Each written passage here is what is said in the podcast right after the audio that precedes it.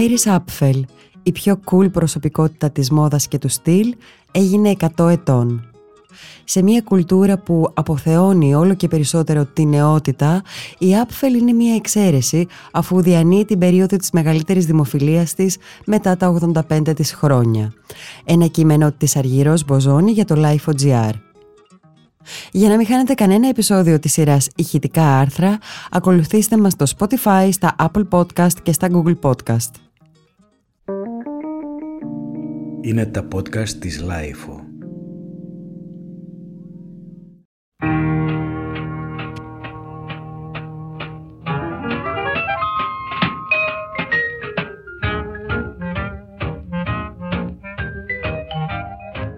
Σήμερα, 29 Αυγούστου, η Iris Apfel, η πιο αυθεντική και cool προσωπικότητα του κόσμου της μόδας, η πνευματώδης και πληθωρική γυναίκα με το πιο ιδιότυπα ενδιαφέρον προσωπικό στυλ, γίνεται 100 ετών. Η κυρία Άπφελ θα γιορτάσει τα εκατοστά της γενέθλια στο 131 ορόφων Central Park Tower στο Μανχάταν, στο ιδιωτικό εστιατόριο που υπάρχει στον εκατοστό όροφο. Επέλεξε το μέρος επειδή της είπαν ότι τα ηλιοβασιλέματα εκεί είναι θεαματικά.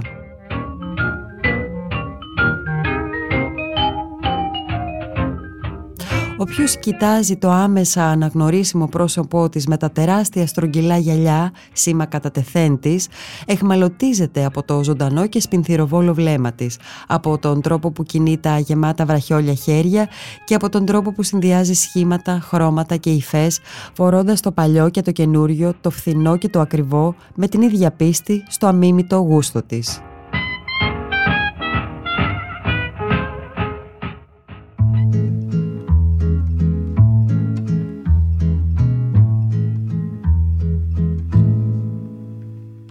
Τα τελευταία 60 σχεδόν χρόνια η Apfel δεν είναι μόνο μία προσωπικότητα στο χώρο της μόδας, αλλά και των υφασμάτων, του design και της εσωτερικής διακόσμησης, μία διακεκριμένη συλλέκτρια παλαιών υφασμάτων και ειδικεύτηκε στην αποκατάσταση επίπλων και υφασμάτων, κάτι που της χάρισε μία συνεργασία με τον Λευκό Οίκο που διήρκησε εννέα προεδρικές θητείες, τον Τρούμαν, Άιζενχάουερ, Κέννεντι, Τζόνσον, Νίξον, Φόρντ, Κάρτερ, Ρίγκαν και Κλίντον. Η κλωστοϊφαντουργική εταιρεία Old World Weavers που είχε δημιουργήσει το 1950 με τον άντρα της διατηρήθηκε μέχρι το 1992 στο Μανχάταν. Οι Άπφελ ειδικεύτηκαν σε αναπαραγωγές υφασμάτων από τον 17ο, τον 18ο και τον 19ο αιώνα και ταξίδευαν στην Ευρώπη δύο φορές το χρόνο σε αναζήτηση υφασμάτων που δεν μπορούσαν να προμηθευτούν στις Ηνωμένες Πολιτείες. Το ζευγάρι πούλησε την εταιρεία το 1992, αλλά εκείνη συνέχισε να εργάζεται σε αυτήν για 13 χρόνια μετά την πώληση. Ο Καρλ Άπφελ πέθανε το 2015 σε ηλικία 100 ετών.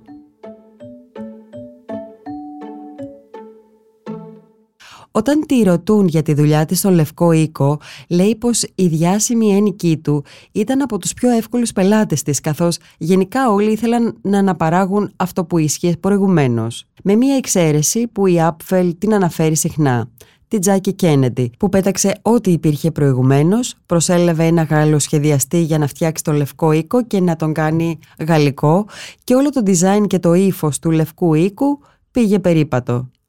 Μετά από αυτό έπρεπε να τα πετάξουμε όλα έξω και να ξεκινήσουμε ξανά, θυμάται η Άπφελ. Στο Λευκό Οίκο η Άπφελ κέρδισε το ψευδόνυμο First Lady of Fabric ή Our Lady of the Cloth. Η πιο σπουδαία συμβουλή που έχει δώσει είναι μην προσποιήσετε ότι είστε νεότεροι από όσο είστε σε ένα θρηλυκό δεκάλογο που δείχνει ότι η γυναίκα αυτή έχει εκτός από γούστο πνεύμα και επιμονή για την οποία έχει πει πως όταν θέλω κάτι, είμαι σαν ένα σκυλί με κόκαλο. Ω παράδειγμα, φέρνει τη φορά που άρχισε να φορά τζιν παντελόνια. Ήταν μία από τις πρώτες γυναίκες που φόρεσαν τη δεκαετία του 40. Όταν πήγε να αγοράσει το πρώτο της ζευγάρι σε ένα κατάστημα με στρατιωτικά ρούχα, ο καταστηματάρχης της είπε ότι δεν είχε τίποτα που να της ταιριάζει, προσθέτοντας ότι οι νέες κυρίες δεν φορούν τζιν. Η Άπφελ επέστρεφε τακτικά στο κατάστημα για αρκετές εβδομάδες, παρακαλώντας τον να στενέψει ένα μεγαλύτερο ζευγάρι. Ο καταστηματάρχης υποχώρησε τελικά και της το έφτιαξε. Το 2005 το Ινστιτούτο Κοστούμιών του Μητροπολιτικού Μουσείου της Νέας Υόρκης την τίμησε με μια έκθεση με τα ρούχα και τα αξεσουάρ της για να γιορτάσει μια προσωπικότητα που είχε ήδη διεκδικήσει το στυλ πέρα από την τάση της μόδας και το ατομικό ύφος πέρα από τη συλλογική τάση. Η Άπφελ δίδαξε με την ίδια της την παρουσία την αληθινή έννοια του πρωτότυπου όταν μπορούσε να αναμίξει ένα φθηνό ρούχο με ένα ρούχο του Dior, κομμάτια υψηλής ραπτικής με αυτά που έβρισκε στις υπαίθριες αγορές, εκκλησιαστικά άμφια του 19ου αιώνα με animal print παντελόνια Dolce Gabbana.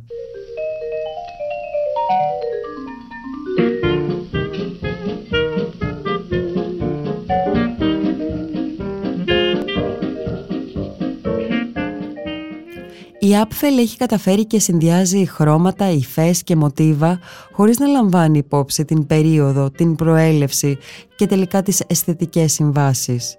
Παραδόξως, οι πλούσιοι πολυστρωματικοί συνδυασμοί της, ακόμα και στους πιο ακραίους και μπαρόκτους, προβάλλουν μια τολμηρή νεωτερικότητα.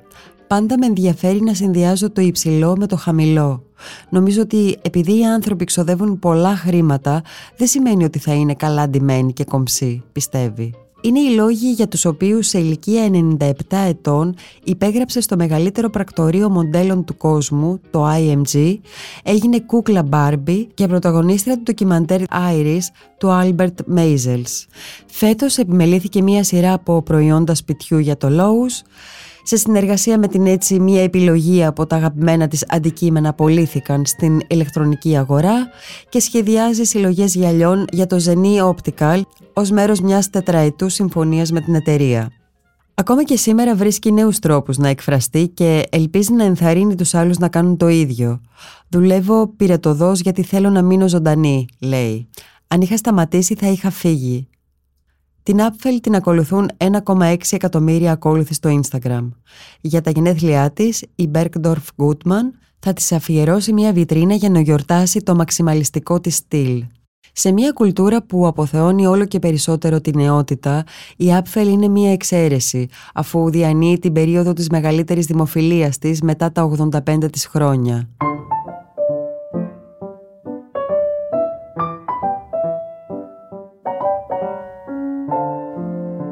Η Άπφελ γεννήθηκε στην Αστόρια του Queens. Ο πατέρας της, Σάμιουελ Μπάρελ, εισήγαγε παιχνίδια, μουσικά όργανα και αντίκες από τη Γερμανία. Η μητέρα της, Σάντι Μπάρελ, εγκατέλειψε την νομική σχολή όταν έμεινε έγκυος στην Άιρις. Διατηρούσε μια μπουτίκ και η Άπφελ, όταν μιλάει για αυτήν, λέει για το τρομερό στυλ που είχε, αλλά και για το πόσο δημιουργική ήταν κατά τη διάρκεια της μεγάλης ύφεσης. Αυτή είναι και η φιλοσοφία της Apfel για τη μόδα μέχρι σήμερα, η ευρηματικότητα. Αν και μεγάλωσε σε ένα αγρόκτημα με τους γονείς και τους παππούδες της, συχνά έπαιρνε το μετρό για να εξερευνήσει το Μανχάταν, όπου ερωτεύτηκε το Greenwich Village. Όταν ήταν ακόμα παιδί, ψώνιζε στα παλαιοπολία της, ξεκινώντας την εξαιρετική της συλλογή κοσμημάτων από όλο τον κόσμο. Αγόρασε την πρώτη της καρφίτσα όταν ήταν έφηβη για 65 cents και αυτό είναι το πρώτο κομμάτι της τεράστιας συλλογής της. Μεγαλώνοντας σαν μοναχοπέδι, οι γονείς της την έπαιρναν μαζί τους σε οικογενειακές συγκεντρώσεις όπου ήταν το μοναδικό παιδί. Η γιαγιά της την άφηνε να παίξει με υπολείμματα υφάσματος, τα οποία είχε σε μεγάλες ποσότητες, επειδή οι τέσσερις κόρες της έραβαν συχνά για φιλανθρωπικό σκοπό. Εκεί ανακάλυψε τον κόσμο των υφασμάτων σε όλα τα χρώματα και σχέδια, γράφει στο βιβλίο της. Αν είχε συμπεριφερθεί καλά, η γιαγιά της μετά από κάθε επίσκεψή της της επέτρεπε να πάρει στο σπίτι έξι κομμάτια. Η μικρή Άιρις απέκτησε αιμονή με το μοτίβο, την υφή, το χρώμα, περνώντας ολόκληρα βράδια διασκεδάζοντας. Κοιτώντας πίσω, είναι πολύ ξεκάθαρο ότι το να παίζεις με αυτόν τον τρόπο μου δημιούργησε ένα πολύ μεγάλο ενδιαφέρον για το ύφασμα. Σπούδασε καλλιτεχνική εκπαίδευση στο Πανεπιστήμιο του Wisconsin και αποφασισμένη να γίνει συντάκτρια μόδας, έπιασε δουλειά ως copywriter στο Women's Wear Daily. Στην συνέχεια εργάστηκε για τον εικονογράφο μόδας Robert Goodman και την σχεδιάστρια εσωτερικών χώρων Eleanor Johnson. Η έκθεση στο ΜΕΤ δημιούργησε μια χιονοστιβάδα δημόσιας προσοχής, όπως αναφέρει στο βιβλίο της που κυκλοφόρησε το 2018, με τίτλο «Iris Apfel Accidental Icon». Η MAC Cosmetics την ήθελε ως μοντέλο όταν ήταν 90 ετών, αλλά και ως πρότυπο, όχι μόνο για το γούστο της, αλλά και για την εργασιακή της ηθική. Είναι το γυρεότερο μοντέλο που έχει πάρει ποτέ μέρος σε καμπάνια ομορφιάς. Μέχρι πρόσφατα διαπραγματευόταν μόνη όλες τις συμφωνίες της. Σε ηλικία 97 ετών προσέλαβε τελικά έναν πράκτορα και σήμερα εκπροσωπείται από την Artist and Brand Management, ενώ από το 2011 έγινε επισκέπτρια καθηγήτρια στο Πανεπιστημίο του Τέξας στο Όστιν, στο τμήμα της υφαντουργίας και ενδυμασίας. Οι συνεργάτες της λένε ότι μετά από 12 ώρες δουλειάς στις 9 το βράδυ η ίδια λέει όχι, ας συνεχίσουμε, ας το κάνουμε αυτό. Οι συλλογές σκελετών που σχεδιάζει για την εταιρεία οπτικών Ζενή την κράτησαν ενεργή κατά τη διάρκεια της πανδημίας που πέρασε κλεισμένη στο διαμέρισμά της στο Palm Beach της Φλόριντα, μακριά από το αγαπημένο της διαμέρισμα στο Μανχάταν. Η εταιρεία όταν τον Μάιο κυκλοφόρησε τη συλλογή Iris Edit είδε τις πωλήσεις της να αυξάνονται κατά 25% σε σύγκριση με την ίδια περίοδο πριν από ένα χρόνο. I'll say hello, my fashion chickadees. I'm Iris Apfel, geriatric starlet. For some reason, crazy reason, I liked eyeglass frames if they were strange looking. And being a flea market freak, over the years I collected a lot of interesting frames.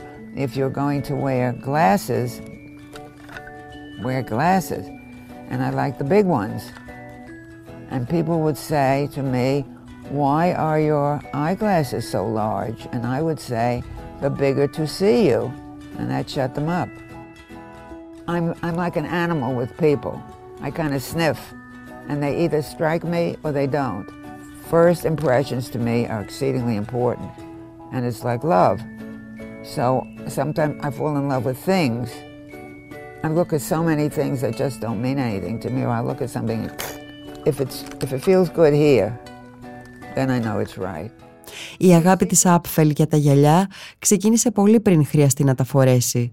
Ως νεαρή κοπέλα μάζευε σκελετούς που έβρισκε σε παζάρια ή αγορές. Στη συνέχεια άρχισε να τα φορά χωρίς φακούς ως αξεσουάρ μόδας. Οι άνθρωποι νόμιζαν ότι ήμουν λιγάκι τρελή, που ίσως ήμουν, αλλά ήταν η αρχή όλων, είπε. Εξακολουθώ να πιστεύω ότι τα γυαλιά μπορούν να αλλάξουν ολόκληρη την εμφάνιση, τη διάθεσή σας, την προσωπικότητά σας. Όταν τα φοράτε μπορείτε να εκφραστείτε με πρωτοτυπία. Οι άνθρωποι είναι πολύ ίδιοι σήμερα. Νομίζω ότι είναι απέσιο. Νομίζω ότι ο Θεός έκανε τους πάντες τόσο διαφορετικούς. Δεν μπορώ να φανταστώ γιατί θέλουν όλοι να μοιάζουν μεταξύ τους.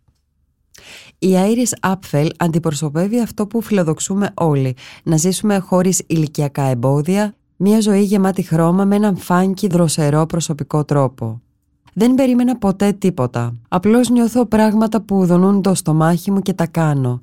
Αν κάτι ακούγεται συναρπαστικό και ενδιαφέρον, το κάνω. Και ανησυχώ γι' αυτό αργότερα. Το να κάνεις νέα πράγματα απαιτεί πολλή ενέργεια και δύναμη. Είναι πολύ κουραστικό να κάνεις τα πράγματα να συμβαίνουν, να μαθαίνεις πώς να κυριαρχείς σε μια δεξιότητα, να παραμερίζεις τους φόβους. Οι άνθρωποι θα προτιμούσαν απλά να ακολουθήσουν τη ροή. Είναι πολύ πιο εύκολο, αλλά δεν είναι πολύ ενδιαφέρον, γράφει. Η Άπφελ είναι αγέραστη επειδή όπως λέει έχει την αίσθηση του θαύματος, μια αίσθηση του χιούμορ και μια αίσθηση περιέργειας που την κρατούν νέα, ένα παιδί, ανοιχτή σε νέους ανθρώπους και πράγματα, έτοιμη για άλλη μια περιπέτεια. Ποτέ δεν θέλω να γίνω ο παλιός φίλος. Κατέχω το αυτοαποκαλούμενο ρεκόρ ως η γυρεότερη έφηβη στον κόσμο και σκοπεύω να το διατηρήσω, λέει. Πιστεύει πως δεν τίνεσαι όπως όλοι οι άλλοι όταν δεν σκέφτεσαι σαν τους άλλους και πως αν πρέπει να είσαι τα πάντα για όλους τους ανθρώπους καταλήγεις να μην είσαι τίποτα για κανέναν. Όσο για την ηλικία, η συμβουλή της είναι να μην έχουμε αιμονή με το χρόνο, αλλά να βάζουμε μέσα στην καθημερινότητα την εμπειρία μας για να τη μοιραστούμε γενναιόδωρα με τους άλλους. Δεν υπάρχει τίποτα λάθος με τις ρητίδες. Όταν είστε μεγαλύτεροι, το να προσπαθείτε να δείχνετε χρόνια νεότεροι είναι ανόητο και δεν ξεγελάτε κανέναν. Όταν είσαι 75 και κάνεις ανόρθωση προσώπου, κανείς δεν θα πιστεύει ότι είσαι 30.